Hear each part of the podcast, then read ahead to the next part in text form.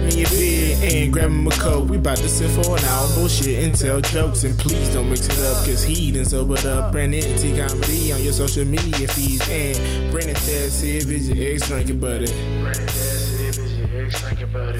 Brandon Taz if it's your ex drinking buddy. If it's your ex drinking buddy. What's up, everybody? Welcome into another edition of Brennan Tassif is your ex drinking buddy.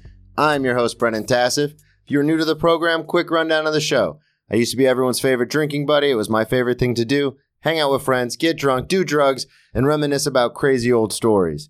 I am sober now, but that is still one of my favorite things to do. Hang out with the guests and reminisce about the good old days. Most weeks I will be joined by a guest. This week is no exception. All the way from New York City, comedian Luke Thayer. That's me. That's, me. That's. That- that's my portion That's of the you. show. Yeah. What's up, man? Ah, just surviving. Surviving. Yeah, looking to thrive eventually, but uh, survival is all I'm worried about at the moment. Perfect. Uh, plug everything up front. I do this every episode. We'll plug everything up front, and then on the back end, let everybody know where they can find you, social media, website, the whole deal. Sure. Yeah. Well, right away, it, just pause the podcast and go at comedian Luke on all social media platforms. Uh, follow, you know, write me a message, whatever you want to do. Do you do the TikTok? I. It's also at comedian Luke Yeah. for TikTok, but I, I definitely am not. I'm so bad. At I'm, it. so- I'm, you know, I've put some sketches out there. You know, I was uh, hired for a little bit to write and make some sketches, like these one minute sketches. Obviously, it's TikTok, right? it wasn't uh, going to be super long. Uh, and they tried to hire me again. It's just I've been busy with some other stuff, and I'm like, ah, I don't know if I yeah. want to invest the time for that. Which is reason that I'm here with you instead of like doing a theater, right? Um, do you want to plug the show or anything like that, or um, you got Yeah. albums out? Let I, I do. know. I do have an album uh, available, which you know you can all the places that you can normally get albums. I'm gonna link it in the show notes. So yeah, you can get it on iTunes. You can. I, I actually you cannot get it on uh, Pandora right now or Spotify. Uh, There's a, been a little bit of a contract thing going on with uh, my record label and you know those places. yeah, we've had a couple comedians on who who are going through that right now. Yeah, so uh, so you can still purchase it though, and if you want, you can uh, email me, and uh, we we can work out a, at, you know comedian Luke at Gmail. We can work out a little thing where I'll sign a, a yeah. actual a physical copy of a download card, and I put a little message. Usually, I sell those after shows, but I can also do that uh, for you through the United States Postal Service. Perfect. Keeping the USPS in business. Somebody has to, right?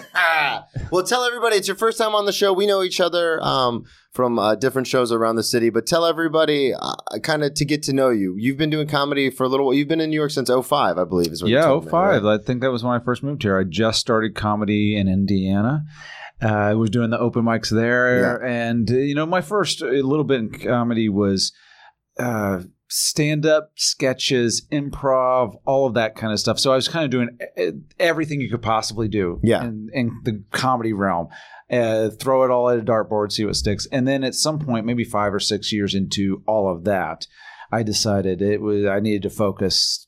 If I want to be great at one thing, it's going to have to be one thing. It's, Yeah. I can't. You can't do all of those. You can't juggle all of them. So I focused just on the stand up then, and then things started to take So- off from there. When you moved to New York in 05, were you just were you doing all of those things? I was doing all. So I How far were you into comedy in Indiana before you moved to New York? one year. Oh, so you literally were like I was just I was brand new. So I had I went up and there was I don't think it exists anymore, but there was a theater called Improv Olympic or IO in Chicago. Okay. So I would drive from, you know, Indianapolis area to Chicago every Saturday, take classes there. Is this during high school, after high school, after college? This is after college. Okay. And so then I also was doing stand up. I took a job at the local comedy club, which this this club's barely hanging on, but at the time it was a big deal. Yeah. They had two clubs in Indianapolis.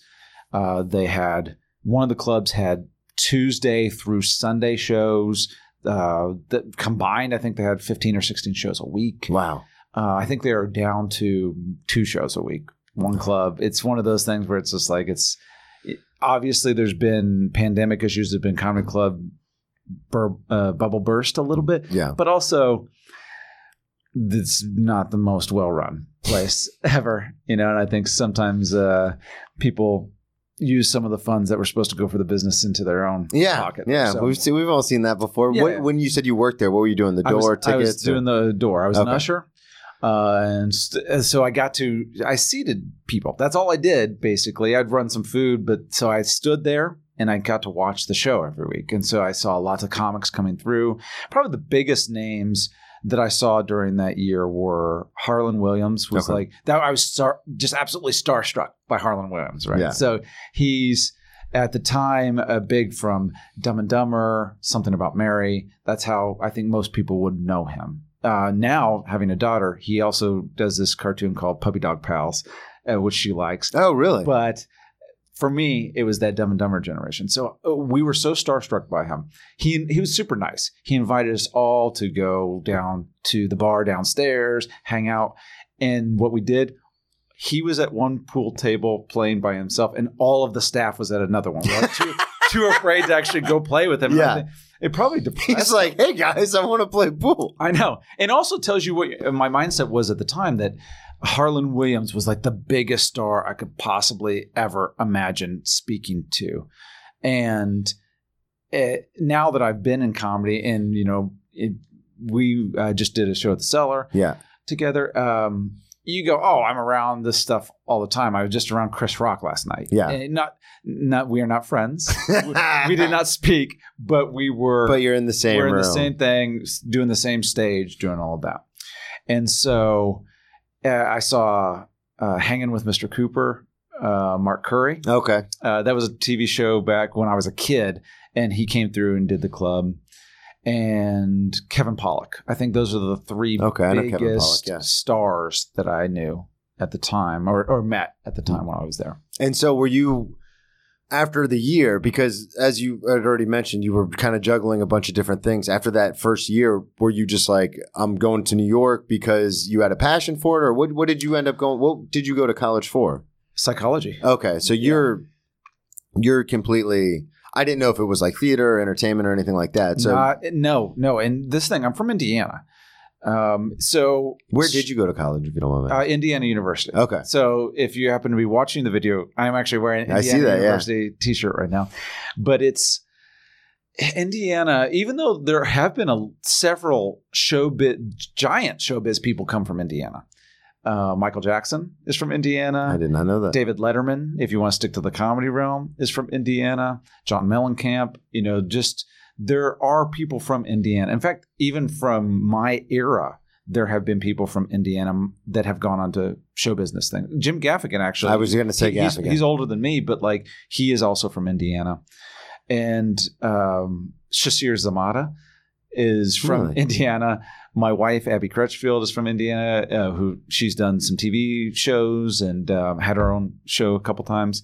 Miss so- Pat is she from Indiana? Miss Pat is from Indiana. Okay, She, now what I she's after I left yeah. but she is also from Indiana. So there's like, it- but prior to me actually getting into comedy, David Letterman left Indiana before I was born. Yeah. You know, so it's like it it never computed, and especially when you're a kid. Like Yeah. when you're a kid, nobody, anybody that's like two years older than you is old. Yeah. Right. So Oh yeah. you know, like if you're a freshman in high school, a senior is like that is an adult compared to you. You, Yeah. you don't hang even.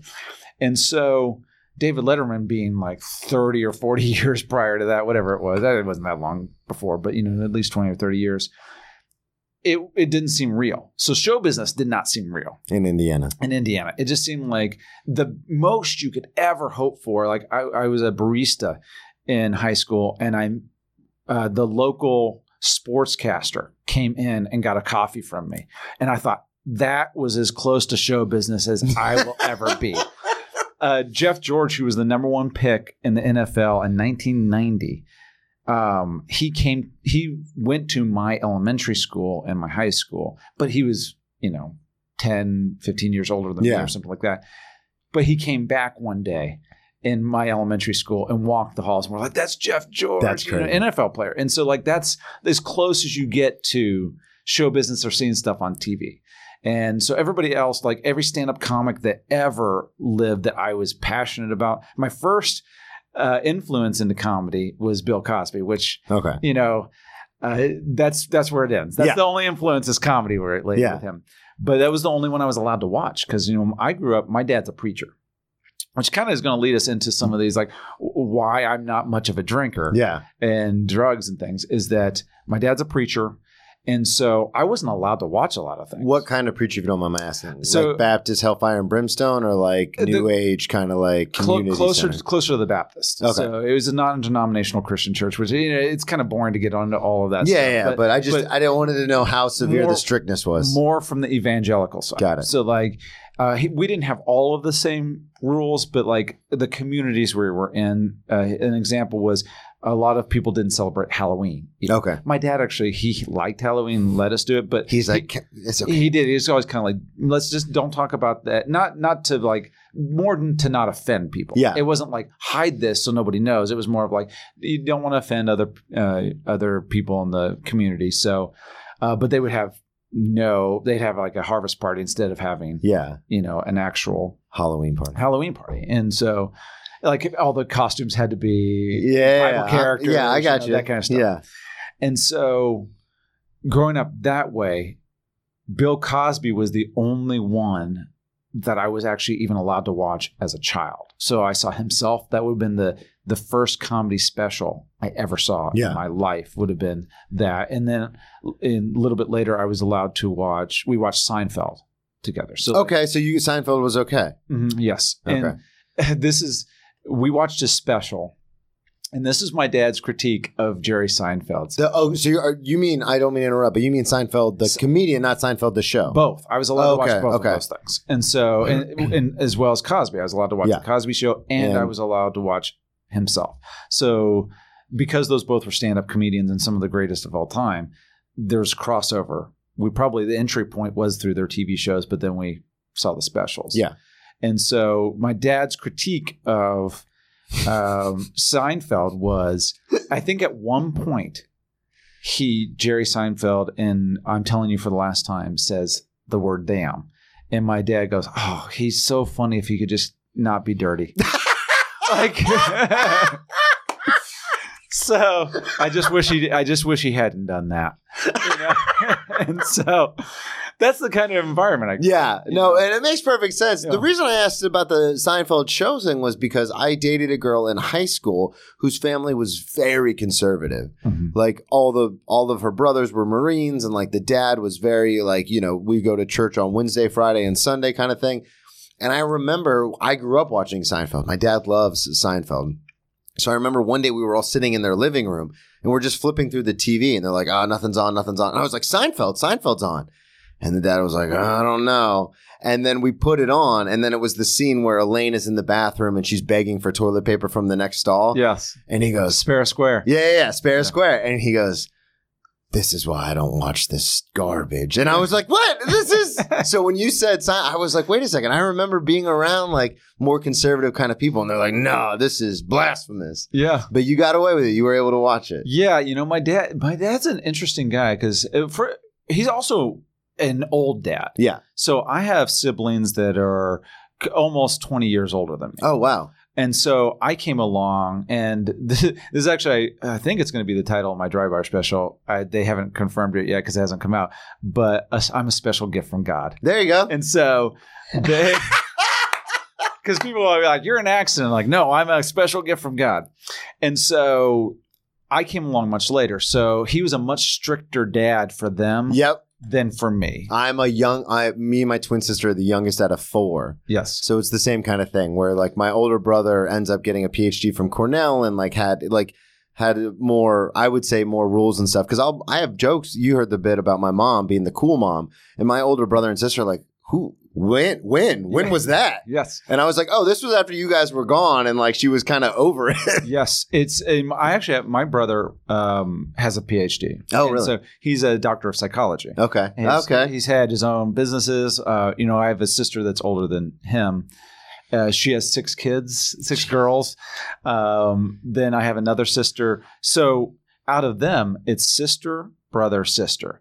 Now, the youngest of those, that sister, she they were already saying that about her. Like she got away with everything. She was the baby. And then and then I came Mhm. along 15 years after her. okay, And so I think I've got not just a mellowed version of my dad. I think I got a almost a grandparent of my dad. Yeah. right? And he was still strict, and I still was afraid of him to some degree because you know I, I don't know that dads are like this anymore. I'm certainly not this kind of dad for my daughter. I don't think. Uh, dads used to be scary yeah, like just because I think they were the disciplinarian ones. So it wasn't like I was afraid he was going to hit me or anything. It was just more of like you knew dads meant business. yeah. Because that was my whole thing. Was I I now have a great relationship with my dad, but growing up, I remember like because I I was a, a destroyer of things, like breaker, and it was just by uh, like I'm a bull in a china yourself. shop. Yeah, yeah. yeah. like, but I just broke things, which is why when I found football, I they were like, "Oh, you're good at like hurting things," and it's not. It's just a weird thing. Like I feel like it's always bad luck, or I'm always dropping stuff. I'm always like running into things, and because I'm so big, when I do that, things break. And I remember, like the same thing you're saying. I was never worried my dad would just like saw off and hit me just randomly. But I remember like I would break something and I'd be like, ah, shit. Yes. Because then I had to go like, hey, dad. But it also speaks credit to them because it's also, I was the kind of person where if I did something, I would own up to it and be like, hey, like, dad, I broke this. And I just remember the same thing. I would be like, this is not going to go well. Yeah. Like, yeah, I would be scared, like nervous, like, oh, this isn't going to go well. Yeah. Oh, I look. I can relate to that. And my dad, uh, if he was listening to this, he'd be like, "I love that story. If he could have just kept it clean." like it's it is like uh, you know I was I was a liar is what I was. Oh, you were? and it's very specific lies though. It was all about homework.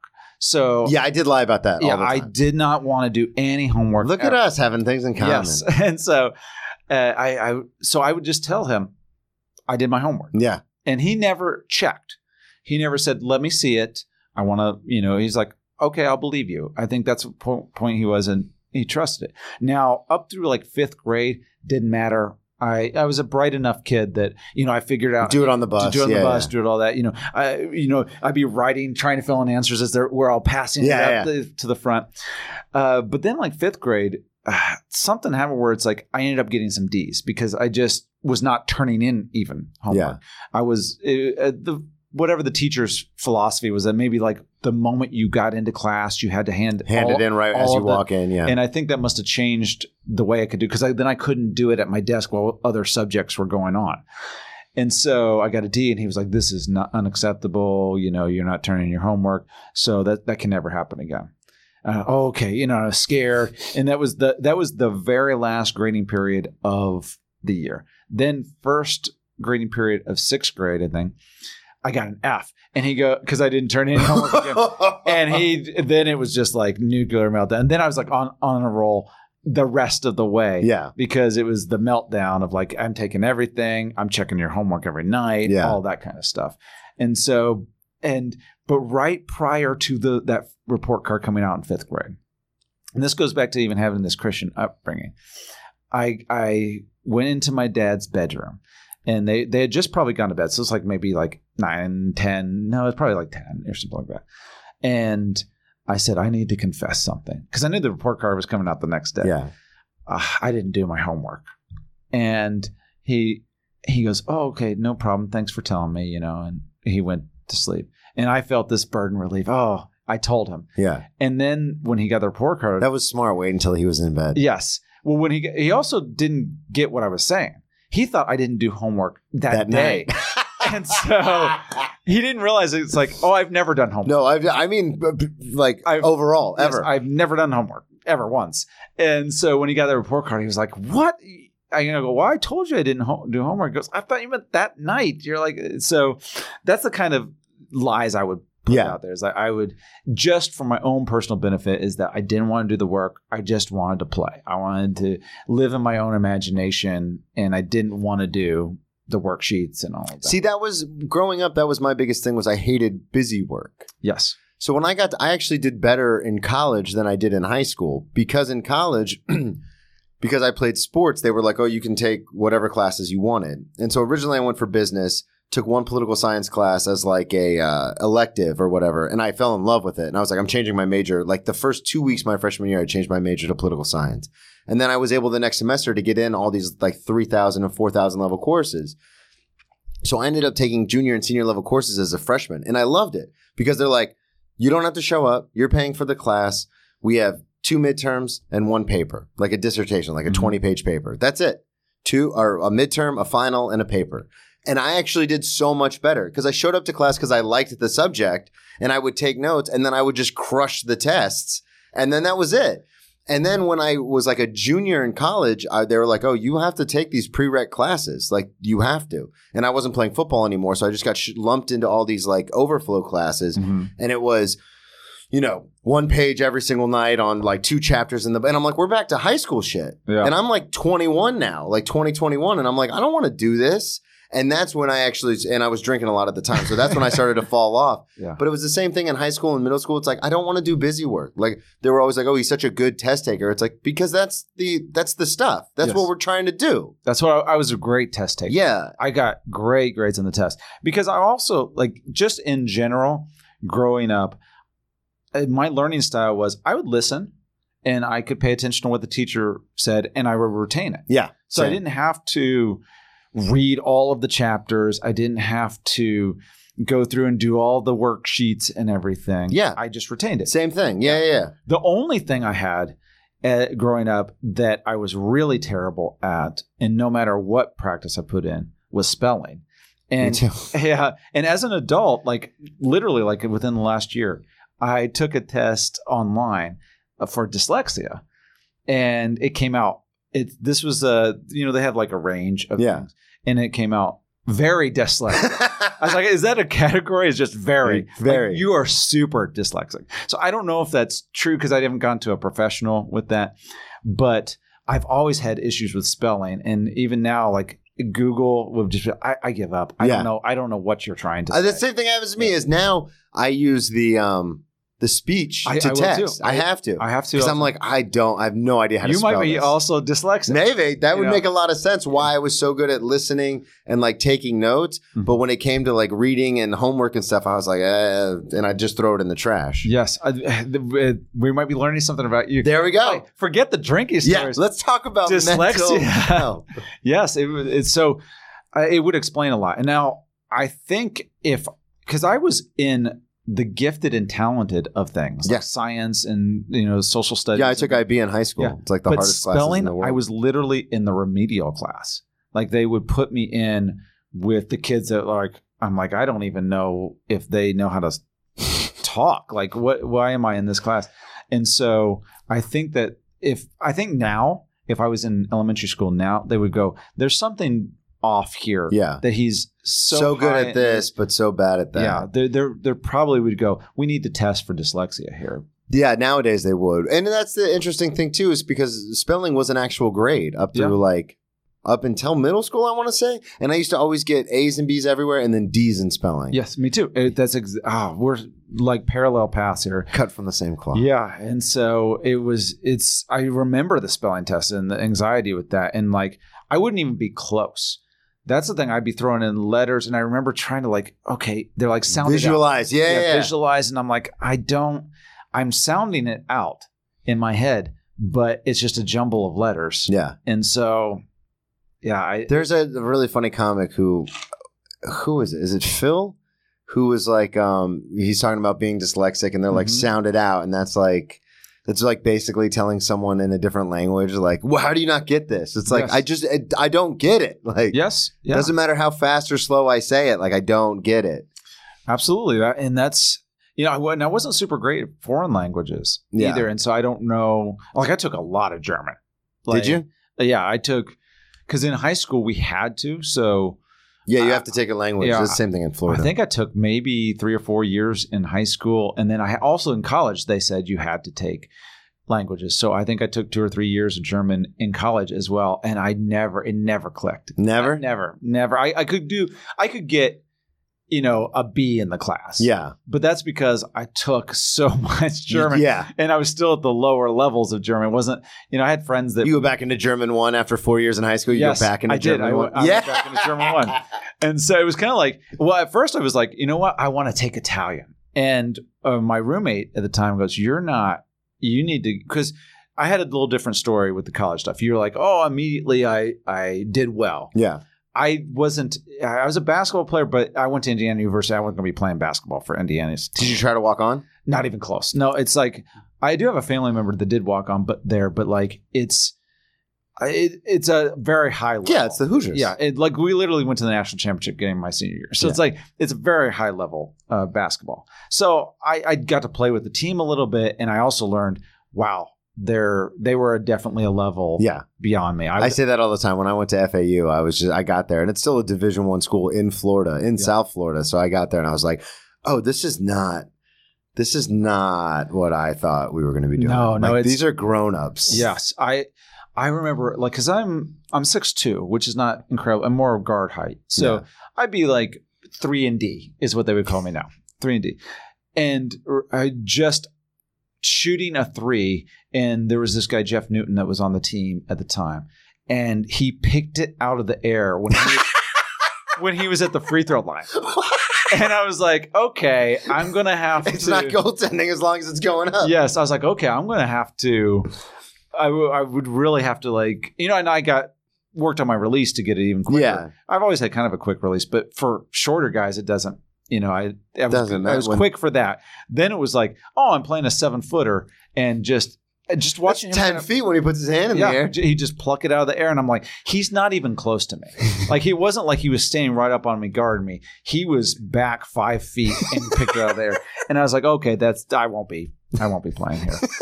and so, uh, when I went to college, I still had the habits of a high school uh, uh, academic uh, performer, which was I could do the work during school. I didn't have to do the homework at home Yeah. you know, we had study halls and things like that. I could get it all done there.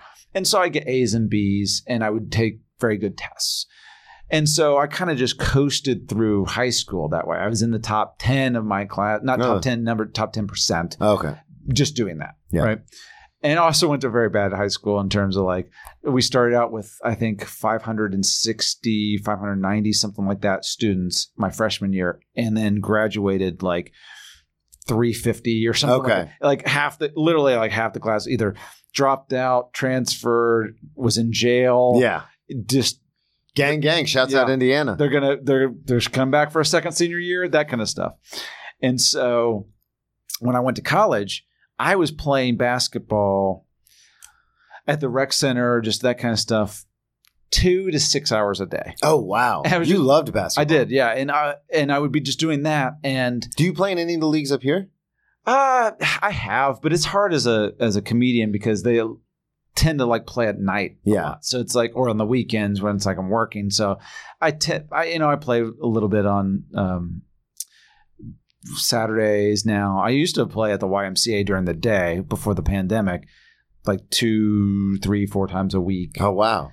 Uh, but all it, I, I, I'm a good Y player. At least I was you know, before the pandemic. Uh, So in college, you're playing two to six hours a day. yes, and my grades just were in Plummeted. I was on academic probation my first semester. Oh wow. Like immediately, it was like, oh, if you don't improve the next semester, we're going to kick you out of school. God. And which, having been decent at academics the whole time, I was like, oh, I really got to buckle down. And then I was like, is similar thing as what the lying thing in elementary school is once the hammer was laid down, it was like, oh, now I'm on academic honors Yeah. the next semester. Okay, so you you were able to kind of be like, okay, Yeah, well, yeah, I definitely turned into. I've got. I've. I always was um, waiting to the last minute to do the stuff, but I would get the stuff done. Whereas Yeah. before, like I didn't. I even had to learn things like don't schedule an eight a.m. class. yeah, that's very important. You know. A lot of people don't. They think, oh, I'll get these classes out of the way and then I'll have my whole day. It's like you're not gonna go to the eight a.m. I, I just didn't go. Yeah. I- and so it turned into that of like I haven't go. I, I just even had a dream recently. I was just about to bring up those Yes. nightmares. I had a nightmare of like I just wasn't going to class again. I'm like I haven't been in college for so long. Uh, me too. Why I still I have those that? nightmares that I wake up like I'm in a class and I'm like it's the final and I'm like I've never even been to this class a single day. Like Yes. what are we doing? and I'm like freaking out. Then I wake up and I'm like, oh yeah, I haven't been in a This is- classroom yeah, in I 10 don't have to years. think about this. They have no power over me Yeah. anymore. And uh, so, and a lot of it was those those classes that you had to take. Um, and I think they called it like these core classes at the time. I think they dropped this since I was in school. I think they only did it for like while my four years Yeah. in college. I think they go They started it and then they're like, nah, this it's isn't not working. working. So you had to take uh, these classes that were in subject matters that you weren't even involved with. So, like, no matter what you were, if you were in the arts and humanities, you had to take like a science class. Yeah. You had to take an English class. You had to take all these. They did the same thing when yeah when I was in school because I was I was arts you know political science it was in the arts and letters building and uh, most of it and then um I would remember going to like the science wing and I was like the fuck am I doing here Yes, I, I had a geology class, and I'm like, I I was. I started out in English, a history major for like that first semester. I'm like, I'm not doing this. yeah Then I went to English, so I have a minor in English. But then I found once I found psychology, everything clicked. I was like, this is, yeah, I'm I'm breezing through this. This is great. And so and then you're in like a trig class and you're like I'm here because they said I had to be here I yeah. don't know Well, I think partly what's with the symbols on the wall yes, partly why I did well in the psychology was I could just take psychology. I'd gotten all of those prerequisites Yeah. out of the way, and so I was in a. Ge- I just remember being in a geology class and going, I don't. Why am I in geology? Like it, this is like uh, hardcore science, yeah and I am not interested in You're that at all. Like we had to take math, which was fine. I was always good in math, but it's like you had to take through like calculus. And so now I'm like, all right, now I've got to like go back and try to remember yeah the math that you know because I didn't even take math my senior year of high school. so it's been years since you've yeah, because. I had doubled up my junior year. I took two math classes my junior year of high of school way. just to get out of the way. And so I took calculus for like a week in my senior year. I go, I don't need this. yeah I want to breeze through. So just all of that, like it, and that's even thinking about for my daughter. She's only four and a half. I'm like, I want her to be able to feel passion about academics, and I think that comes from not just saying you got to do yeah all of this stuff because it's like I think if you can. Uh, get them to be interested and passionate the way i'm about comedy yeah like once I found comedy, that was also that was the other half of what I was doing with my time my freshman year when I got on academic probation was I would go to a few classes that weren't at 8 a.m. Whatever was like basically from 10 a.m. 10 to, 2. 4 yeah 10 I'll, to I'll, I'll go to those. And I would come home for lunch and I would sit and watch Comedy Central while I ate lunch and while I ate dinner. So it was like I'm just watching Comedy Central and I am just playing basketball. Yeah. That was my entire life. And I, I didn't go drinking. I didn't did you do that. drink at all when you were in college Uh, probably had a couple drinks, uh, you know, at some point, but I've never been into it. Now, you know, going back to my dad with the whole drinking thing, is his dad was an alcoholic. okay And so, regardless of like the churchy stuff, I think he would have been not into drinking because he saw what his. And, and my dad's the oldest of three siblings. so he saw the worst of he it. saw the worst, and he was responsible for the family. He felt it felt responsible. He Yeah. wasn't responsible, but he felt responsibility over keeping the family together. And so, and he never had that perfect relationship with his dad. His dad wasn't like a mean drunk; he just would disappear. yeah And so he saw how that affected his mom, you know, and so he just we never had alcohol around us. Okay, so it's interesting you bring this up because I've seen this go both ways. Where I've seen because even and I tell that I talk about this in the one man show that I'm running, but it, I've been in situations where because I was straight edge all the way through almost high school. Like mm-hmm. I didn't start drinking till almost the end of my senior year of high school because I saw what drinking did to people around me, whether it's you know parents or siblings or anything, and I'd be like, oh, I don't want to like do that. Like they they get out of control or they get loud or they'll just blatantly like say they're going to do something and then it never happens. And mm-hmm. so I was like, oh, this this alcohol this seems like poison. And so I just didn't. But then because I suffered from such bad anxiety and depression and stuff, I remember the first time I had like two drinks and all of that went away, and I was like, no wonder everybody does this. But had it not been that point, I would have been in that same boat where you look around and you go, "Oh, this is terrible. Like this, like this isn't for me." And I w- almost, almost made it out unscathed. And then that one time I was at a, a party and I was like, "Ah, "I guess I'll have a drink," because I was known as the kid who doesn't drink, and I was like, ah, "I guess I'll do it." and then I had like one or two shots, and I was like, "Ugh, this is amazing." Oh, and then it was past that. if I would have just gotten past that one point, I could have stuck with the oh, I'm the guy who doesn't drink. And Yeah. now, and this podcast would be very different. yeah, right now. yeah, it would be very different. it'd, be, all about uh, academic success. yeah, we'd- I, would have gone to law school, and I would have Yeah. everything would have worked out totally different. Yeah, But the fact is, I did do that, and so I fell into that same, you know, addictive behavior that runs in my family and stuff. And then I just kind of went down that whole rabbit hole. But for your father, he was just like, "No, we're not doing it. We're not keeping it in the house. This isn't It happening." didn't win in the house, and you know, like I said, it was already in a conservative uh, area yeah, community. in a yeah. community, so there wasn't a lot of drinking from anybody. Yeah, There was some people that would have a glass of wine, but it was like very rare. I I don't even remember seeing anybody drink a glass of wine until, or even talk about drinking a glass of wine until maybe I was in high school. okay, So it was that far into it. And you know, when you're in elementary school and even junior high, it's not like even the kids are really drinking or doing anything yet. Yeah. You'd have to be in a severely broken home. we've had a couple of those Yeah. comics on. Yes. and there are there Yeah. are i mean there certainly was troubled kids in my era i don't know if they were drinking or anything they didn't talk about there's this kid uh, I've, ne- I've never been able to find him since but there's jimmy norris this was in elementary school he was that kid where i'm like there i i didn't recognize it at the time but now i go there must have been a lot of trouble at home yeah, this kid set the bathroom on fire in first grade he was that's ballsy for a first Yes, grader. He uh, uh, he would have anger issues. He threw erasers across the room if he was told to go out in the hallway.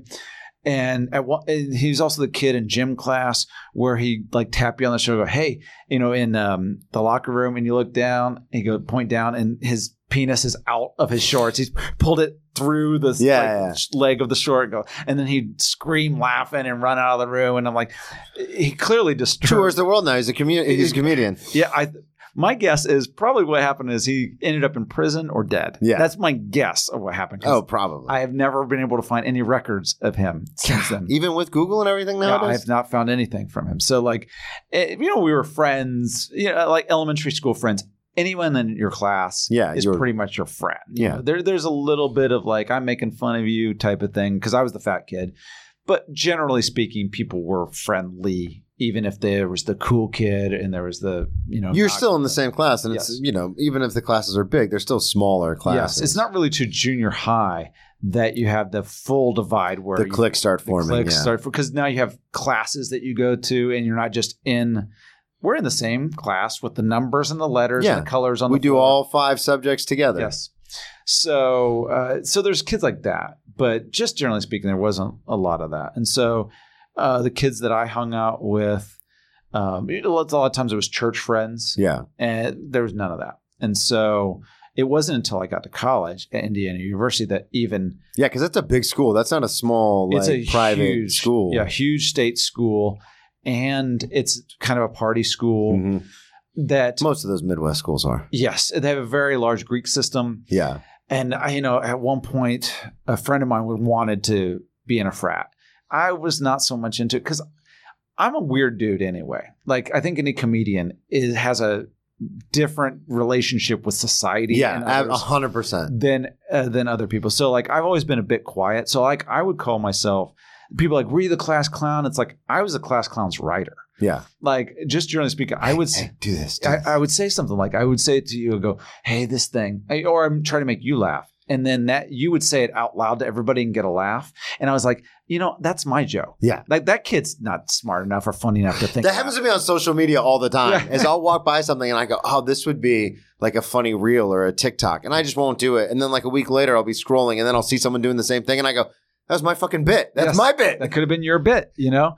And so with that, like, um, even I remember getting my first big laugh out loud.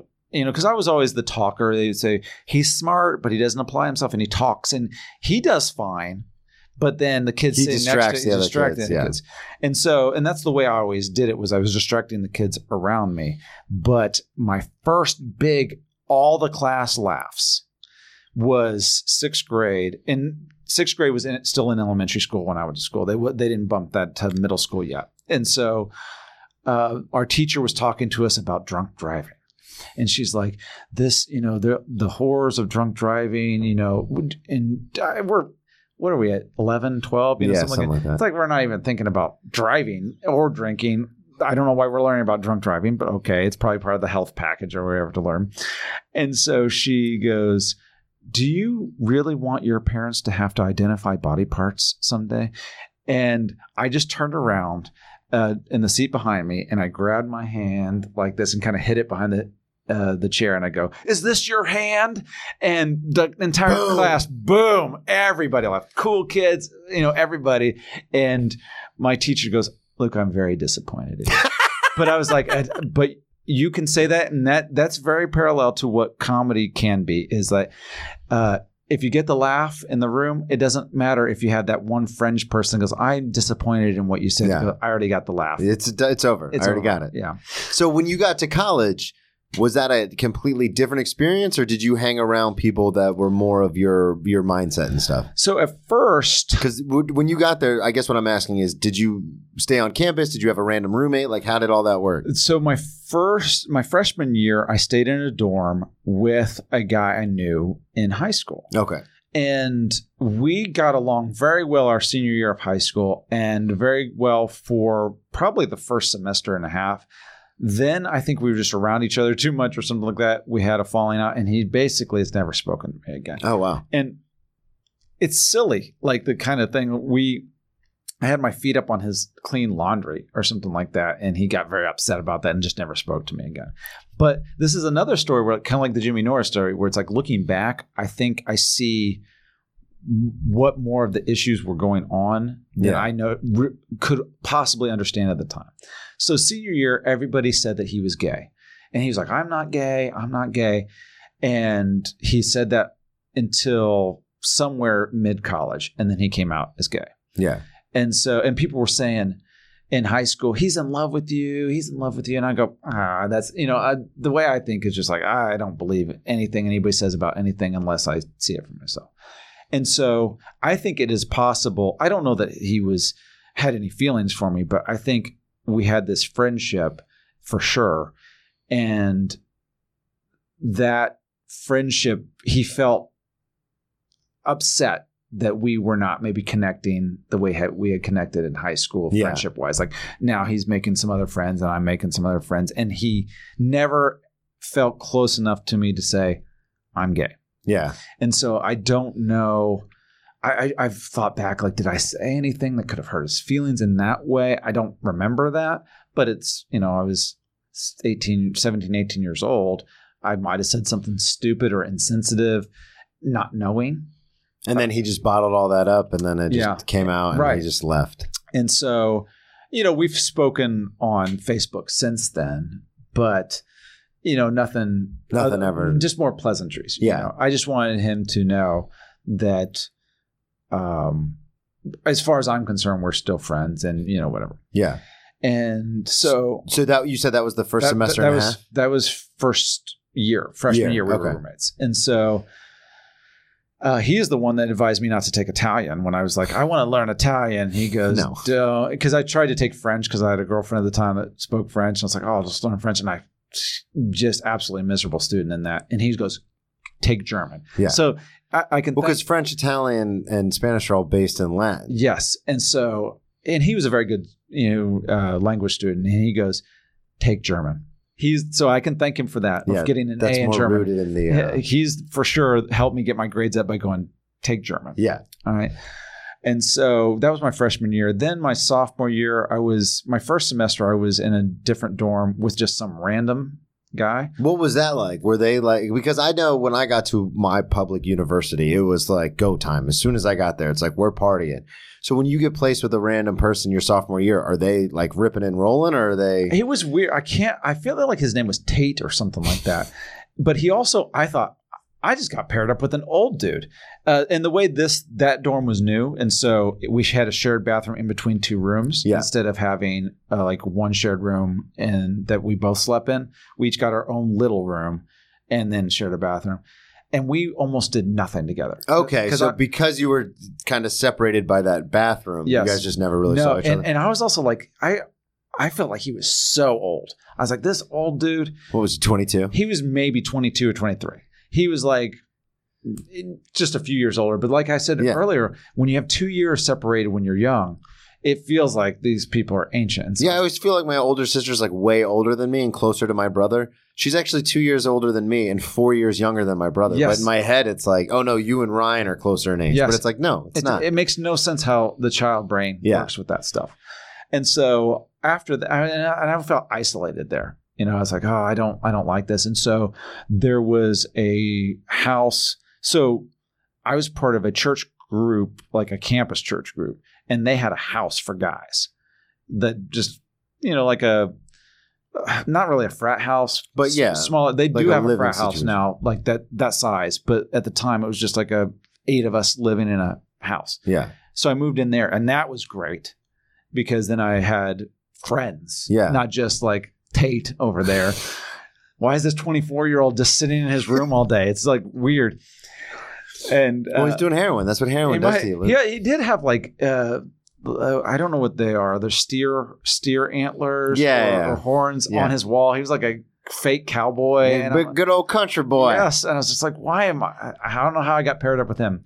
So, So that- you, because then you go into the church house. So you literally Mhm. almost had gone your entire college career unscathed from like partying and debauchery and all that. pretty much, yeah. That's incredible. yes, and You went to a huge party school in the Midwest yes. and didn't touch it. No, no, not really. Like I think I had a drink maybe one. That's what I'm saying. That's that is speaks to an incredible, like I don't know if it's self will or just. There's luck involved. There's also like uh, going back to me being weird is that I've never if I don't click with something right away and I see it as weird or dumb, it's hard to change my opinion. of it. yeah, And so, like, when I'm drinking, it's like I already have a lot of fun stuff going on in my brain. Like, I entertain myself. I've always been very imaginative. I can, uh, I would, I worked on a loading dock in high school um, at Sears. And I would just keep a notebook and I'd be writing ideas to myself. See, so you were that. way out. Of, you were way out in front of it as yeah, far as because there are just the things I've learned in rehab and detoxes and uh, going to jail and everything like that. It's that like a lot of that stuff you were doing in high school is stuff that they tell you to do as an adult. Like because not only comedians but addicts I know also we always have like our brains are always on, Mhm. which is why we use because it's a way to shut it off. And also for comedians, your brain is always on. You're always writing. Like I love Lenny Bruce, and that's the last line of his book is "How do you write?" And he goes, "I'm always writing, or Yeah. I'm always observing." Um, and so for you, you were way out in front of it. You were journaling and writing stuff down and taking notes way before everybody. Yeah, I get. You know, I didn't think about it at the time for sure, and I was I was writing ideas that were really probably more film Yeah, type of ideas. I hadn't, you know, when I said show business didn't seem real, I didn't know comedy would be an option until I went to my first open mic as an audience member. Was this in college? This was just after graduation. Okay, And well, yeah, shortly after graduating, maybe it was a year or two. But a friend of mine who is uh, a good friend from high school and college, we were roommates in college my senior year at that house. yeah, Um, his sister was doing comedy, and she, she invited us to go to the open mic. And this, she seemed way older too. She, she was probably three years older Yeah. than us, but she seemed ancient. And we went and watched, and she was not good. and and but the, at the end of it, they go, you know, if anybody wants to sign up for this, they can. And that's where the light bulb went on, and it was like, wait a second, I, can could try that. this. Yeah, I can try stand up comedy. And so we signed up as a duo, uh, my friend and I, and it just never. He he's chickened out. yeah. So, but you went. but I went, and I've never stopped going since then. That's awesome. Never stopped since then. And so I've had that. So once I get locked into something like that, and this is kind of even when I was talking about, you know, I want my daughter to be passionate about. I am passionate about comedy. Yeah. and I love it. And I and there's things I look back on my life and I go, oh, this is pretty wild. That things like you know, like working on the loading dock, writing ideas, uh, seeing Cosby or Seinfeld or you know, Chris Farley was a you know comedic influence, but he's not a stand up comic.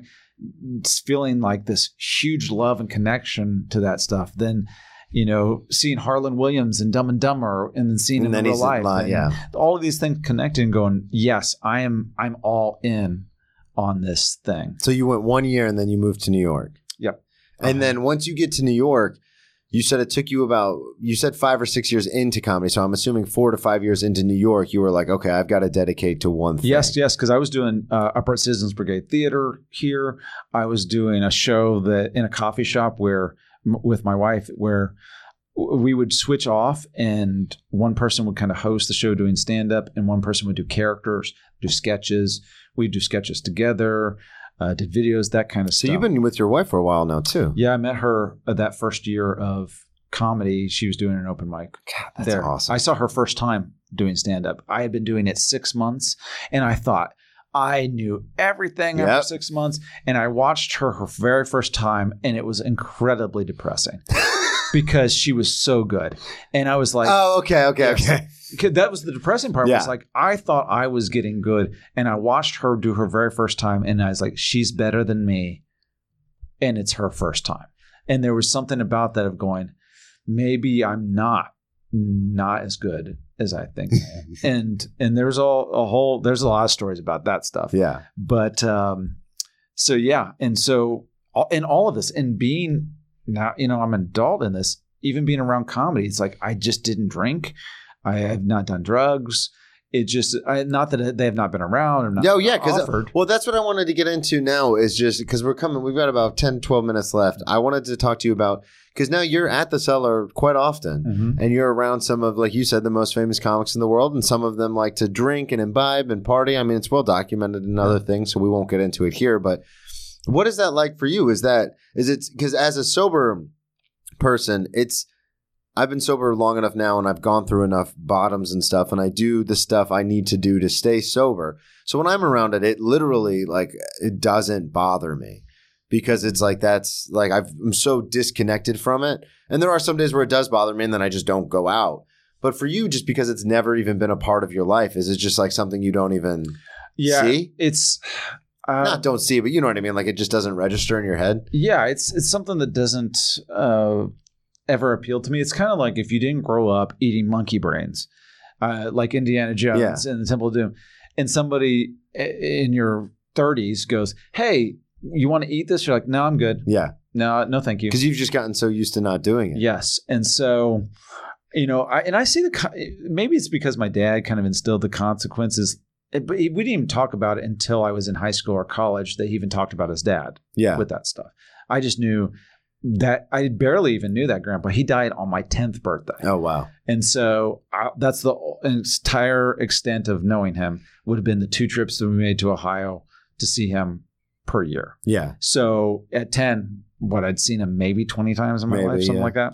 And that's accounting, you know, you take away half the of that. first five years where you don't even know what's going on. So maybe 10 times I've seen him in my life. And so, um, I, consequences, I'm, I'm able to see consequences. I was time. just about to say you're very good with con- like I'm of the belief where it's like don't touch the stove it's hot and then I just keep burning myself and Yeah. then eventually I'm like maybe I should stop doing this. But you're very good at like if someone says don't touch that stove it's hot you'll get close to it and be like yeah that's kind of hot I don't want to touch that. Yes, yes. And, I- that's that I'm envious of that. That's something uh, genuinely Yeah. because there's so much stuff in my life that would have gone differently if I would have just listened to people be like hey don't do that asshole and I would have been like yeah you're right. Yeah, and and no, I and we all have our things. It's not Yeah. like I'm flawless and I don't do things over and over and over again that are destructive to myself. But like that's particularly one where it never. And I don't know. Maybe the addictive gene is in my you know body and my DNA, and so I don't even really want to kick it in Yeah. because I am like food is a big thing. Where it's like you know, as a fat kid, I, I fluctuate in weight. Yeah, me too, stuff. yeah. So I'm like, if I have that problem with sugar and chocolate and things like that, I can only imagine that it'd probably just uh, double down if it was drugs and alcohol. That I'd probably have much, much bigger. Yeah, because I know Dane uh, Cook has talked about that before, where uh, there's addiction in his family, so he just never touches it, yeah, and he's just never touched it, and that's how, and that's something too. It's interesting because had, like I said earlier, had it become one of those things where I just was never, if I just was like, oh, this is dangerous and just never touched it, like obviously lives are completely different. Yeah. My almost my entire set, my whole life now is predicated on all the dumb stuff I did because I was drinking. Yeah. Whether it's hospitals or rehabs or jails, like that's all because of alcohol Yeah. and how much different my life would have been without it. And it's, I don't know. I've had a lot of people on this podcast, and we've had stories. You know, Caitlin Plufo talked about getting arrested in Mexico. Stephen Rogers talked about walking over to a stretcher when they called the ambulance on him. I've had all sorts of like people on. Josh Adam Meyers talked about his two DUIs, three DUIs, Yeah. and then it's interesting. I love having someone on who's kind of like, yeah, you see all that destructive shit. I just was like, I don't want to. I know. I don't want it. Like when I was in high school, this is like a, a, the weirdest example of something that I saw. Like, oh, why I don't want this. Um, my dad drove a um, Chrysler Sebring convertible at the time. Okay. Oh, real hot stuff. you know, Yeah. especially for Indiana. But he would let me drive it occasionally, and so I drove it. I was driving a friend home, and there was three of us in the car and we were driving by and we saw two guys pushing their car like oh it's ran out of gas or they're broken down and we go we should go help them and just keep uh, in mind we're Beautiful. we're, we're actually probably in college at that point so we're probably you know 20 years old Yeah. So you and two buddies. yes and so we we flip around and they had pushed into an elementary school parking lot and so we somebody else had helped, stopped to help them too and the you know when you come up on a scene and you see the response of somebody that is observing what's happening and you're like something's off here 'Cause Yeah. they're looking at the whole scene like they they look a little scared and a little Nervous. nervous and so the two guys that are pushing the car we just come by and we go hey can is there anything we can do to help you guys and they didn't say anything and one of the guys just passes out slowly just rolls to the ground and the car rolled over his head and we were like whoa. And like the people that had already stopped to tr- see if they needed help they go we're out. And they just drove away. And we go hey you know there's a fire uh, house. Like it like rolled onto his head. roll, the tire went boop boop over his head like a speed bump. And he popped up immediately. Okay, so it like didn't crush his head. no it didn't crush his head. He popped up immediately he's bleeding some Yeah. but he pops up immediately and just goes, "Oh, you know, I'm fine, I'm fine." You know, but he's got blood coming out. We go, "Bro, you, we just saw your head get run over by a car. There's a firehouse that is right next door to the elementary. Can we just get tell them to you know get you Come help. Yeah. come help?" And this is how you, I knew drugs or alcohol had to be involved because he goes, "No cops." Uh, okay. And it, it was like because we're like we can call 911 whatever no cops you know and we go okay and then and he's walking towards us and we're like you know he's he looked like a zombie the way he was like shuffling along like don't call the cops and you know and uh, the other guy was slurring his words too so it's like they were either on on uh, drugs or they were committing some sort of DUI and they didn't want that kind of stuff. Yeah. and so we go okay no problem you know we'll Got leave and left. and so we left a couple blocks later um this is the far east side of indianapolis where there's a lot of you know cop um happenings Yeah. going on anyway. We saw a police officer and we go hey hey uh, excuse me officer. He's in the street with a light and he pulled somebody over and he goes hey get out of here. Get out of here. And we go hold on. Like we can we just tell you what we just saw? And he goes what is it? And, uh, and the I, you know East side in uh, Indiana. What? yeah, it's it is totally a very every interaction I've had with an Indiana uh, police officer, it tends to go something like this, where like, you know, they got a little too much power. They're like a combination of uh, in Heat of the Night and Barney Fife, where where it's like they don't. They they got too much power and they they're ready to show it, but they also are fumbling and bumbling, and so he goes, It's a perfect way. yeah, In the heat of the night with Barney Fife. Yes. And he's like, you know, he goes, first of all, I just want to tell you this. You might have just run over some important evidence right now. So, what is it that you was so important that you needed to tell me this? And we go, we just saw a guy's head get run over, like a car ran over his head two blocks away. And he goes, I'll call it in. Now get out of here. And so, and what he was doing, it, probably because it was a car full of black people, they probably threw out a joint out the window or something like that, and he was looking for it because Yeah. it's not. You're not looking for a gun in the middle of the street. You're not looking for any. He's just hassling these guys. He's just yeah. hassling them. Uh, at, at best, it was a joint or something they threw Yeah. out. the- At at best, and that's what was so important for him to take care of instead of the person that was full. You know, that got run over. got run over. And so, and when we went back to um, my friend's house, we called 911. We go, hey, this police officer said he was going to report this, but we thought we should at least check. Barney Fife said he was going to Bar- call Barney it in. Fife said he's going to call it in. And so um, they said, nope, we have no reports of that. And I go, well, this is what happened and where it was. And so that also let me, it, just a little slice into like what Yeah. the policing might be like there on that side of town. But just seeing like all of that, you can't, you don't want to trust yourself Yeah. in the situations of So that was a really big. That was like a I've made the right decision. Yes, moment. yeah, because you can't trust yourself in that, but you also can't even trust authorities to help you and people that might want to try to help you, like me and my friends. They weren't. We weren't in a position that we felt safe even to help Yeah. this person. And Because I've had that before where people have been like super intoxicated when I lived in apartment complexes, Mhm. like in Florida, because you can just walk into the, and I've had people like banging on my door and I've opened it and they're hammered and they're like, this is, this is my friend's house. And I'm like, no, buddy. Like, and, but you, I've been in the spot where it's like, well, I don't want to call the police because I've been in this situation. Yeah. But it's also like, you're not coming in my apartment. Yeah. Like, I'll throw you down the stairs. Like, you're not coming yeah, So I completely understand like seeing that and you're like, I don't know what to do. And the person in that situation has no idea what's going on. And it's like, do you see that? Because you do host uh, one of the show we were talking about the show at the cellar.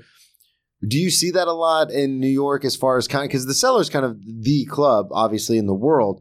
So do you see that with audience members? Like, do you are you constantly reminded like, oh, this is why I don't do this? Like with Yeah. hammered audience members and stuff. There, there's people who I because when people get super hammered, I'm like I I can't even put myself in the mind space of go why that would be fun Yeah, because it's like they're stumbling around. They are falling on their face sometimes or passing out. You know, ambulance have to come take people away. Um, at the at the cellar, there was this is a few months ago, and Aziz Ansari was on stage. I was hosting, so I wasn't in the room when I, I introduced Aziz, and then I left because you know, Yeah. when you're hosting, you have to like go out to the room, you have to like find the next comic, Yeah. you have to figure out the timing of what's going on, and I come back in, and Aziz is talking to somebody, and all the bouncers are in there. Okay. Yeah, that's the other thing about the Yeah. cellar that a lot of the clubs in New York don't have. The cellar has security. Yes, and They're They- massive. yes, King is gigantic. yes, he is. They, these are big dudes.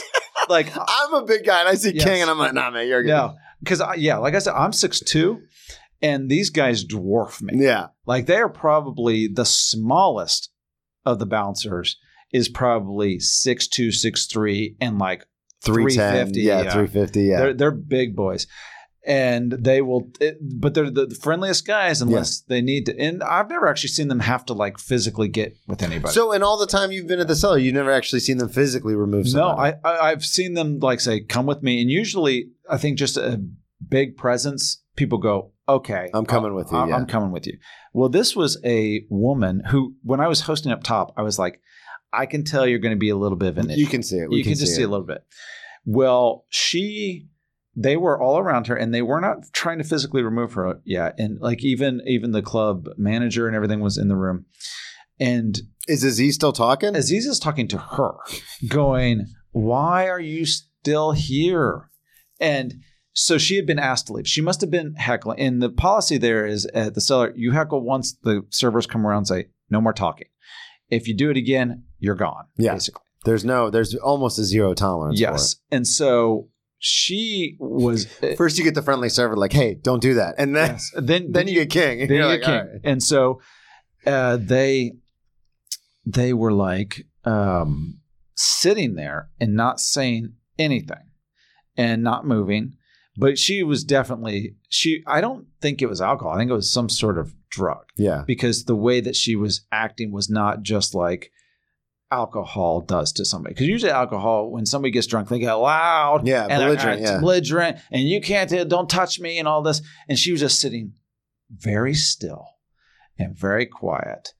And they were like, "Come with us, ma'am. Come with us." And she's she just was shaking her head no. Mm-mm.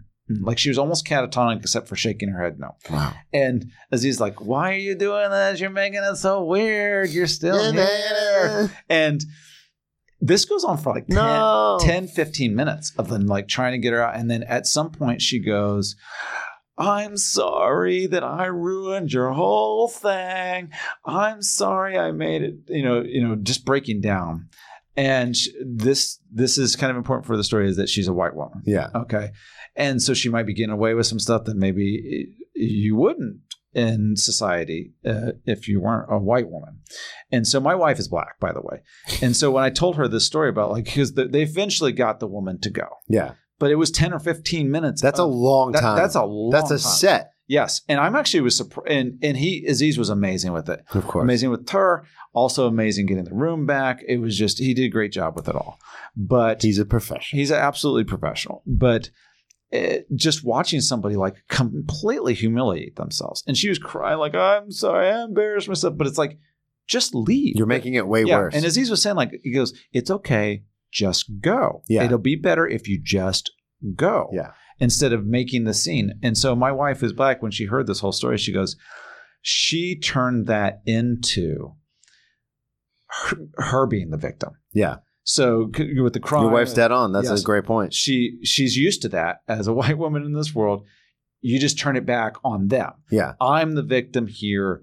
Uh, I ruined your show. I'm so sorry. Yes. I'm like I, I'm, I'm sad. You know, now you're yelling. now you me. have me crying. Yes, I'm getting kicked out. I'm embarrassed. You did this to me, type of thing. And Yeah. it's like, no, your behavior instigated all of this, and we're just going through the protocols. And so, you know, that's the most one of the more recent ones. I mean, I see that's people get kicked out all the time, and Have you ever been like, hey, out of here?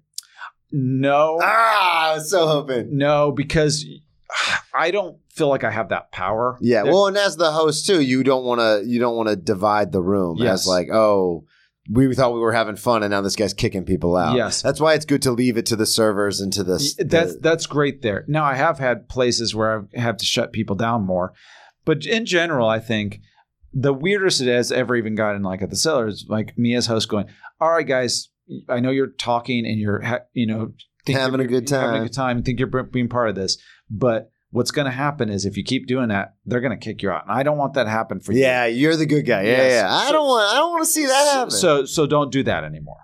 And that usually gets nothing. You know, just kind of brings the whole room down. But then so then I got to get it back. So Yeah. the best case uh, scenario usually is for let the servers because the servers are usually on top of it. Oh, yeah. If something like that has happened, it's because they are running to get the drinks and they just happen to not be right there at that moment. Yeah, because they're very good too. Because I've been with people where they get a little loud, and the server will just come by and be like, "Okay." Yeah. And then we're like, "All right," because I'll be like, "Shut the fuck!" Like, d- don't embarrass me. like I do shows here. Like, don't fucking embarrass me. Yes. Because like when my girlfriend has friends in town, they always want to go to the cellar. And Liz love her to death. I know her from uh, other stuff, and she uh, a lot of times she'll like you know take care of us and stuff. And so when I go there, and her friends have a couple of drinks, and then they want to get loud, I'm like, you better like like my dad used to say when we go into parties, you better not fucking embarrass me Yeah. right now because Yeah. I have to work with these people. But the servers are very good about being like, okay, that's enough. Yeah, it's I you know I saw it with uh, you know Chris Rock was on stage last night and somebody was shouting out something to him and they immediately went over. Now he was still asking them like what do, what is it you want? He goes let let let him answer this one question Yeah, because he knows the policy too of just going like I know that they've shut you down already and you literally are afraid to answer this because you're you're gonna get kicked, out. Yeah, but we're we're all in agreement you can answer this question and so she answered it and then he had his jokes you know, Ready. prepped for that but like yeah it's it is an interesting you know because certainly that is not true of a lot of places and that is Yeah. not the trend online right now No, instagram is to show just the heckling Yeah, I you know. And you and I, had, I wish we had more time, but we are coming to the end. But you and I talked about that. And that's actually the conversation we had is something I bring up to people still to, I mean, that was a couple weeks ago, but still, I bring it up all the time. Any chance I get when I, when I'm talking to other comics about stuff they're putting online, I'm like, you, you understand we're inviting, like, they'll be like, I can't believe that person shouted out. And I go, you know, we're inviting this with Yeah. everything that we post is destroy heckler, heckler gets shut down, crazy heckler. I'm like, we're doing this to ourselves. yeah And they're always like, well, I never thought about it like that. I'm like, exactly. Yeah, because you don't see the consequences, but I do. I can see Yeah. consequences ahead of time, and I don't want to be entering that behavior. Call back like a professional. Plug everything one more time. Uh, your social media, your album, the whole thing. Everything at comedian Luke uh, on all social media platforms, and also uh, comedian Luke at Gmail. If you want a book, if you want to just chat, if you want to buy an album, and they I mail to you and send. Oh, we can do all of that stuff. Perfect. Thank you again for coming on, man. I really appreciate Oh, it. thank you for having me. At Brennan T Comedy on all social media, BrennanTComedy.com. Uh, one man show is coming in January, so keep your eyes out for that. And we will talk to y'all next week.